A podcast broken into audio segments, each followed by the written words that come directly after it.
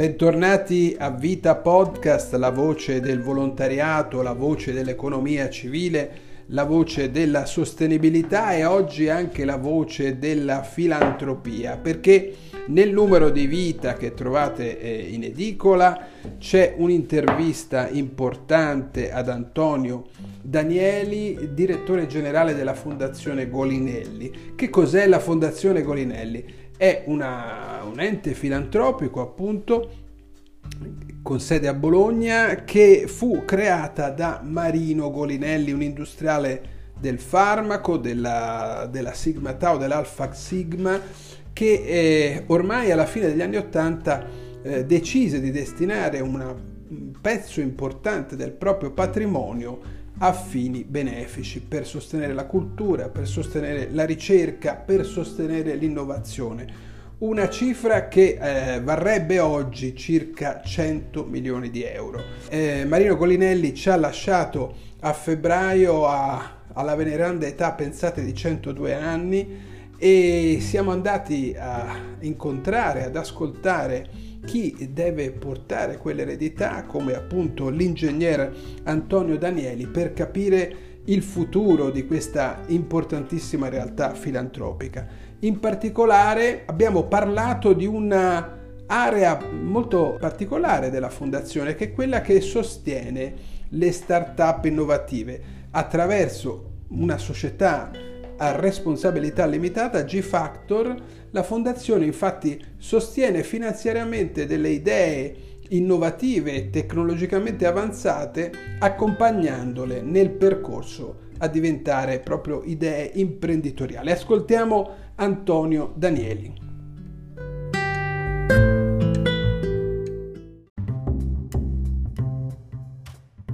Non, noi non diamo gramento premi, noi diamo 100-150 mila euro nelle fasi eh, early stage, quindi seed per seed di early stage, ma rimaniamo soci. Quindi la responsabilità, rimaniamo corei di quell'avventura imprenditoriale, l'accompagniamo, li vogliamo far crescere, di, eh, operiamo siamo un venture builder, cioè vogliamo costruire l'azienda, stiamo attorno all'azienda per farla crescere. Poi dopo, quando sta per crescere, e, e quelle che ce la faranno,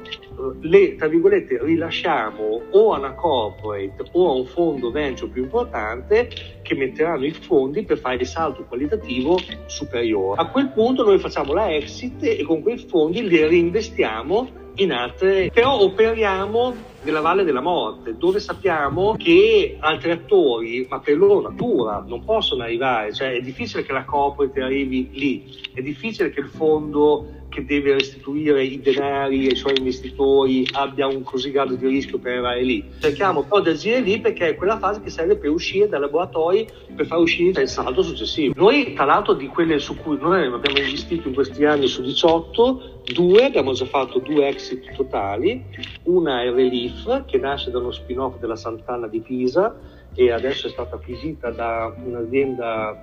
toscana eh, che però è una multinazionale si chiama Santex, che le abbiamo rilevato le quote. Poi dopo abbiamo già rilasciato le quote Lighthouse, Lighthouse e diciamo è Aviano, Pordenone, Padova e comunque sostanzialmente è Lighthouse Biotech, eh, in questo caso è un dispositivo eh, elettronico di, mh, collegato anche alla microfluidica per la, diciamo, la, il monitoraggio e la prevenzione delle cellule tumorali nel sangue.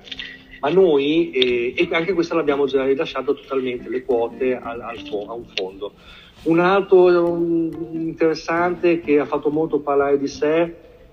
è Bionit, sono un'azienda di Lecce in questo caso una mano robotica, una mano robotica per arto amputato ma ha delle peculiarità incredibili perché eh, c'è un sistema di intelligenza artificiale una, che praticamente consente a tutte le dita di muoversi secondo una coppia autonoma e quindi dipende dagli oggetti con una presa adattiva che non è la solita pinza o ado, cioè è una cosa mh, mm, su cui Cassa Depositi Prestiti ha fatto un round di 3 milioni e mezzo sei mesi fa. Poi dopo noi diciamo il mondo è ampio, quindi adesso casualmente vi ho citato dei device, siamo anche in, mo- in molecole, molecole eh, che possono diventare un domani candidati farmaci, eh, penso al DDC che è collegato all'Università di Torino, che è un potente candidato farmaco eh, molto importante per la cura mh, anche risolutiva delle leucemie. Insomma, investiamo diciamo, in cose veramente mh, potenzialmente disruptive che possono cambiare il corso di una malattia o di un andamento terapeutico in maniera completamente rivoluzionaria. Quindi c'è anche, se vuole, una, una visione che questo è mestiere, lo facciamo perché abbiamo creato una società, nella visione del sapere e del costruire operativo del Cavaliere Golinelli. Sopra c'è la fondazione Oldi Filatopica, ma queste società sono specializzate perché sono società SRL, fanno il loro mestiere. Cioè, G-Factor non è una realtà filantropica, però diciamo che cosa ha di afflato di visione? Che se una realtà va bene ma ha bisogno di sei mesi in più, magari non la strozziamo. C'è la scadenza finanziaria incombente. Di contro, se invece facciamo un errore o per tanti motivi le cose non vanno avanti, non siamo costretti a fare o diciamo non abbiamo l'imbarazzo di un'istituzione pubblica, ma anche per motivi politici non può perché bisogna dare lavoro ai giovani, questa cosa sul vapore. Non è andata, si cambia. Quindi possiamo essere più severi o più rigidi a seconda però dell'obiettivo vero, che è quello di costruire valore aggiunto e occupazione.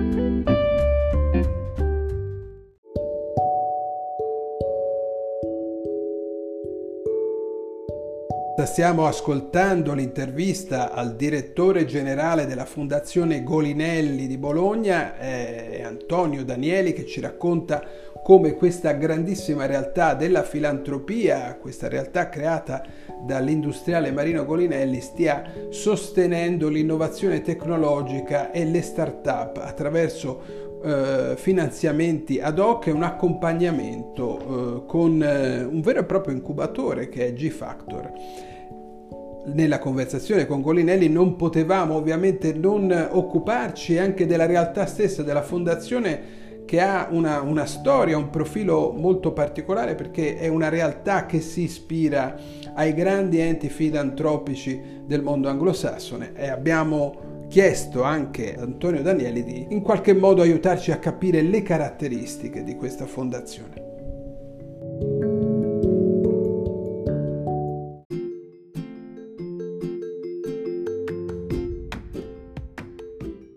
Sono degli aspetti che secondo me sono peculiari, sono interessanti. Eh, la snellezza della governance, la snellezza della governance, che però è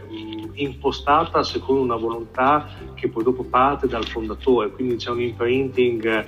rigido, cioè molto, molto severo, molto chiaro, ma al contempo molto molto agile e, e, questo è un fattore secondo me fondamentale perché vedo un proliferarsi di comitati, comitati di gestione, allora ci sono delle cose ovviamente in ambito pubblico eccetera, però in generale mh, eh, secondo me eh, a volte il moltiplicarsi di queste commissioni portano a un derubricare il chi alla fine si prende la responsabilità. Quindi secondo me la, la chiarezza, la, selettività, la rigidità dell'obiettivo e del, diciamo, dell'investitura è fondamentale, ma dopodiché è fondamentale l'agilità. Questo nel modello della fondazione. Il secondo aspetto, ne devo dire, sono abbastanza fiero anche invece della, di, dell'architettura che abbiamo messo in campo, perché non conosco in Italia, qualcuno ce ne sono, però una fondazione che fa da holding a delle società che comunque sono società, come l'ho spiegato, perché non fa bene il loro mestiere, ma l'altra per esempio è G-Lab che moltiplica, visto che ormai lo spedificio Godinelli è saturo, con G-Lab stiamo moltiplicando l'attività formativa che noi sviluppiamo in maniera innovativa dentro Spedificio Godinelli in tutta Italia, stiamo dappertutto. Ecco, il, il fatto di avere queste società e che sono eh, gestite e ti, praticamente ti coprono il modello della filiera integrata, secondo me eh, è una cosa, è un modello secondo me importante, interessante, che però diciamo che dopo opificio Goliani nel 2015 io ho visto che sono nati tanti opifici.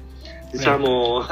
eh, però indipendentemente, io penso che questo modello eh, lo vediamo, vediamo sempre di più, vediamo sempre di più delle realtà importanti che in un'evoluzione diciamo, storica, prima come le dicevo avevamo i, i, i, le città della scienza, poi abbiamo iniziato ad avere i Fab Lab, adesso abbiamo i grandi centri culturali innovativi che mettono insieme educazione, formazione, trasferimento tecnologico. Sempre di più si sta capendo di questa, questa necessità. E quindi io vedo le officine grandi riparazioni a Torino, vedo la città e le realtà che ammiro, comunque la Caiplo Factory eh, ovviamente a Milano, tutto quello che è la carica è comunque sempre antesignana, cioè vedo dei compagni di viaggio in questi modelli che mi fa pensare, al di là di chi eh, sia la primogenitura, non importa, secondo me il ragionamento è figlio di un contesto storico e si sta capendo che quello è la direzione.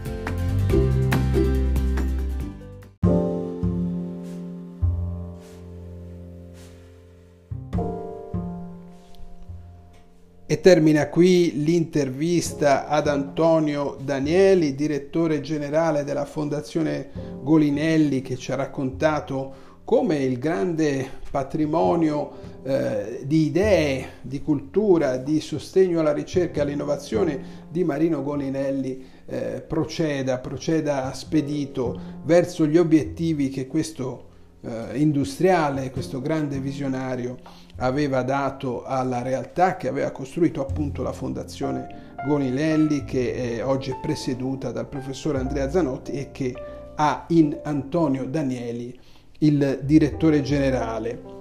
E quindi termina qui anche Vita Podcast. Naturalmente su vita.it, il nostro portale, trovate l'intervista integrale ad Antonio Danieli e su Vita Podcast trovate nella piattaforma Spotify anche gli altri precedenti 12 episodi che riguardano vari argomenti di quelli che il giornale tratta. Da Giampaolo Cerri eh, un cordiale arrivederci.